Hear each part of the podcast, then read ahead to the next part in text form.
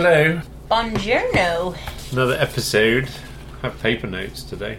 Oh, cool. You have a lot of stickets. No, no, they're all different places we've been, like Ravenshoe, Have I ever even seen this Hudson book? Track. Uh, yeah, probably. It's got all the tyre pressures in and everything. Jamie has a lot of notebooks, which I think is rather cool. But I don't know if I've seen this one with all these crazy stickets sticking out of the end. It's I think quite, you have. quite organized. Jamie's pretty organized. Try to be. There's all the uh, paths people that I've contacted. Holy shnikes. That's quite a long list I'm looking at here. We'll uh, maybe give you a intro into the uh, many paths thing at some point, but not today. You keep teasing everyone. So we went to the King's Forest area at the weekend. I was going to ask you what it was even called because when I looked, it had about three different names. So explain that to me, Jamie three, darling. There's three different little trail systems, but the one we were in was King's Forest, and we parked at the Felkers Falls car park. So I wasn't crazy in saying that there was about three different. Okay. So, There is three little mountain symbols on Trailforks. right. And But- why? Why is there not just one big one? Because I think they're all maintained separately. So Felker's Falls, I guess, is a. I don't even know what you call it, a municipal park. And I think King's Forest is a conservation area, and then I think there's another one which sits under Hamilton and Burlington something or other. So, Okay. Well, I'm glad I asked this. but they're question. all connected weirdly. I'm glad I asked this question then, because that's a pretty legit answer. So yeah, we parked at a fairly busy parking lot in a housing estate, uh, opposite a school, like a kids' playground, not a school playground. Um, and you didn't really look like you were near any mountain bike trails. It literally looked just a little bit bizarre. Well, there wasn't a single other car there with a Bike wreck, correct. and there was no signs for any trails. No, not even on the entire duration of anything, which, you know, we'll get to, but out of the car park, yes, you're correct. It you would not have thought, based on that parking lot anyways, that you were about to set off on a mountain bike adventure. No, it was, uh, yeah, slightly bizarre. But you are, and you're right at the top of the escarpment. Um, like you look down over. What is that you're looking down over? Burlington? Um Hamilton? Would it have been Hamilton? Uh, let me just look a hot second.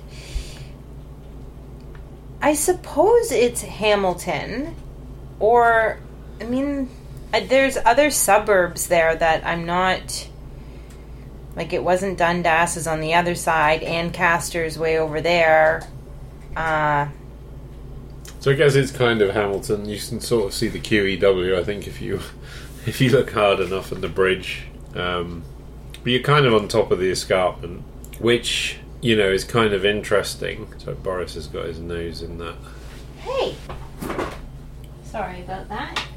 So there's a tarmac path leads from the Felkers Falls car park, um, and I guess you're heading kind of north. But if you're in the car park we were in, with the playground in front of you, you turn left, Right, because there was multiple different ways you could have gone. So, okay, left. and you have to kind of look because there's trails. There's a tarmac trail, like a pavement trail, and then you have to look because there's little trails run off to the left and right. And the one that runs off to the right is actually the first one we did, which goes on for long enough, but it's like at the top of the escarpment. It's a blue and it's a little bit rooty, and there's a few interesting drops, but it's If you want a to little get, bit exposed. yeah, I thought it was kind of an interesting start. Um, just be ready for it. It, you know, is not anything too difficult. But you're right. If you look over your right side of you, it's pretty straight down. A little bit, yeah. Um, so yeah, there's plenty of trails as you'll see on Trailforks. We did the we did the blues and the greens, So yeah, the blue trail we followed, which goes along the escarpment, and then you kind of pick your way down a tarmac hill, which is a bit of a waste. There is a black zigzags down the side of the cliff there, so you don't have to go down the tarmac hill, and then you kind of go under the main highway, and then you find yourself in another whole kind of area of of trails, which was you know which was we can talk about in a minute. And was that uh, once we entered that zone? Was that still part of the tra- the same trail system, or were you now entering one of the other ones? No, that's part of the same trail system. We followed a trail which went along the fence line next to the highway that wasn't particularly. Enjoyable. I mean, Yeah. it might be okay in the summer, but the road noise was quite irritating. That we was- also also bumped into a dude who was building dirt jumps in the woods there, didn't we? yeah, that was quite interesting. They were doing a great job. Yeah, um, seemed to be like a a known unknown secret spot that nobody was talking about, which was excellent. But they would, I think, they were building them quite well and doing a good job. There was a good group of them there, so Yeah, I think so. Yeah. So we did this, uh, yeah, we did this kind of fence trail, and then after that, it was excellent. Actually, we quite enjoyed it. After that, a little bit muddy, but we, uh, yeah, I think we we had a pretty good time after that. Apart from the little steep line we found, which was a blue that kind of dropped off the side of a cliff that we had to kind of pick our way back and find a different side. I don't know if it had eroded or not, and then we ended up in the sewage overflow area, I think. Um, Always finding the sewage areas. yeah, and then back out on a on a tarmac path. But yeah, I think good mix of decent greens, decent blues, good blacks, good tarmac paths.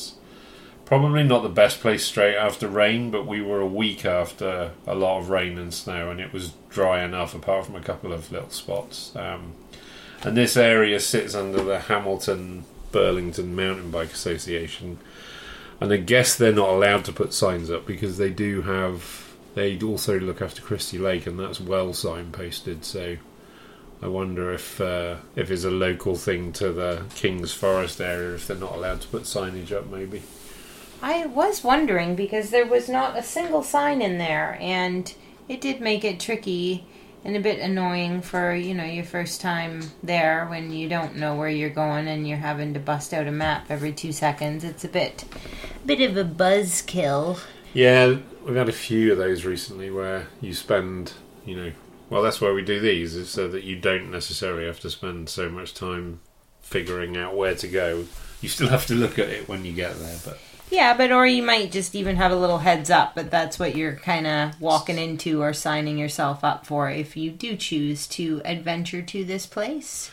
I do think if you're prepared to ride, you know, greens, blues, or blacks, then you can just ride and figure it out because it is a series of kind of like big loopy loops that if you get it all wrong and get completely lost, you just pop out on a tarmac road and then just follow that back. And as long as you go back up the hill, you'll end up back at the car park you started at. So Yeah, but you got old wimpy whiner here who can't uh, can't quite handle the blacks just yet. still recovering from a few things. Yep. So, any thoughts on the riding? I think it was it went fairly quickly. There was some interesting stuff. I thought.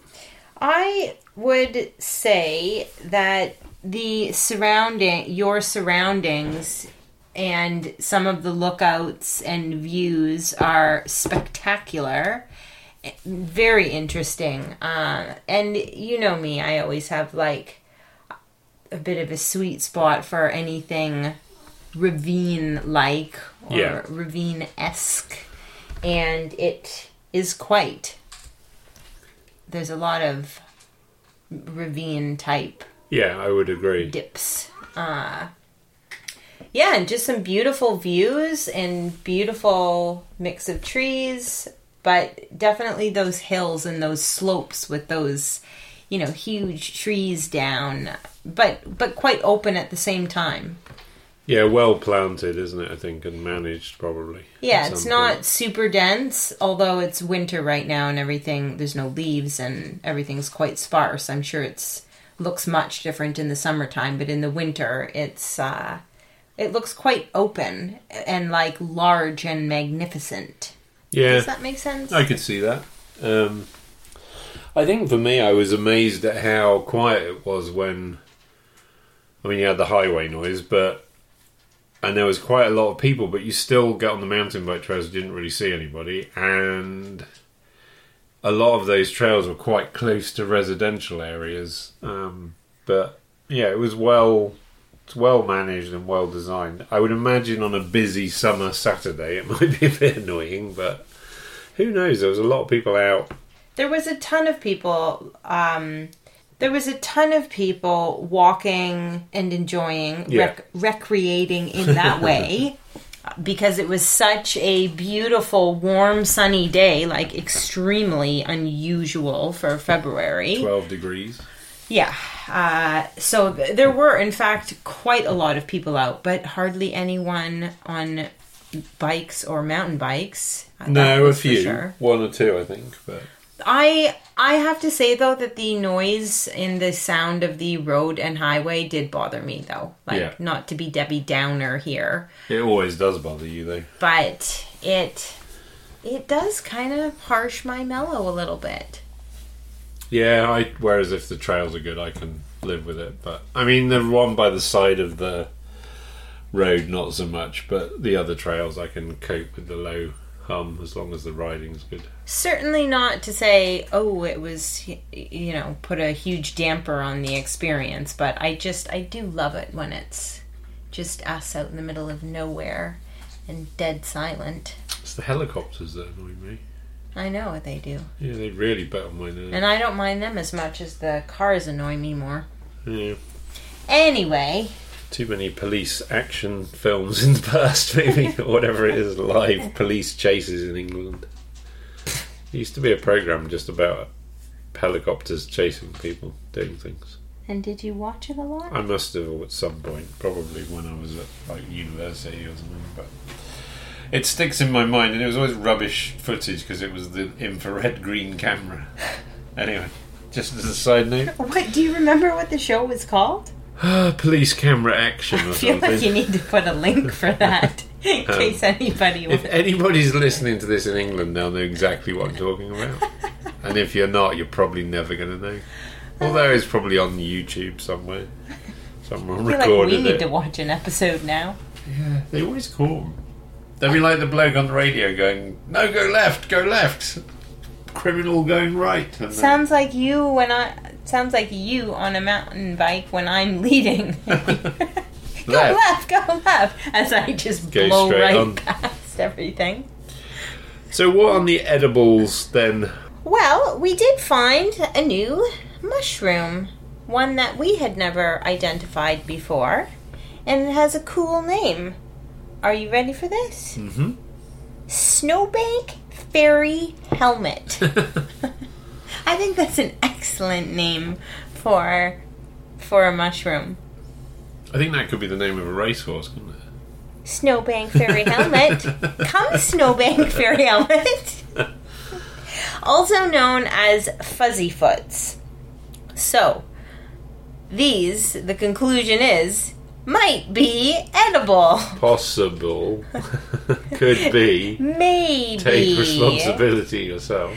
So, on this note, they are, uh, you know, they're poor quality, thin fleshed, and not very sustainable. However, that's all the negatives, guys. the positive is is that they're not poisonous. Uh, so not gonna kill you, not gonna hurt you. So if you um really feel like frying I some up, have a feeling we'll be trying them in soup at some point during the winter. yeah, when I haven't found something for a while, for Um, sure. It may be worth a, a little a little fry up and see.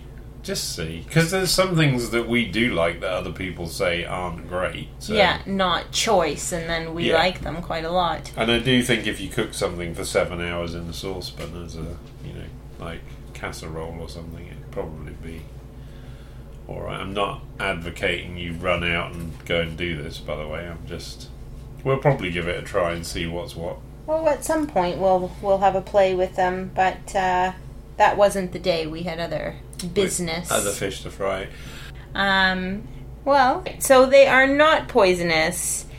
Uh, however, yes, not the most substantial mushrooms. Um, they're pretty little. So I found a, or we found a rather large cluster on a well rotting stump.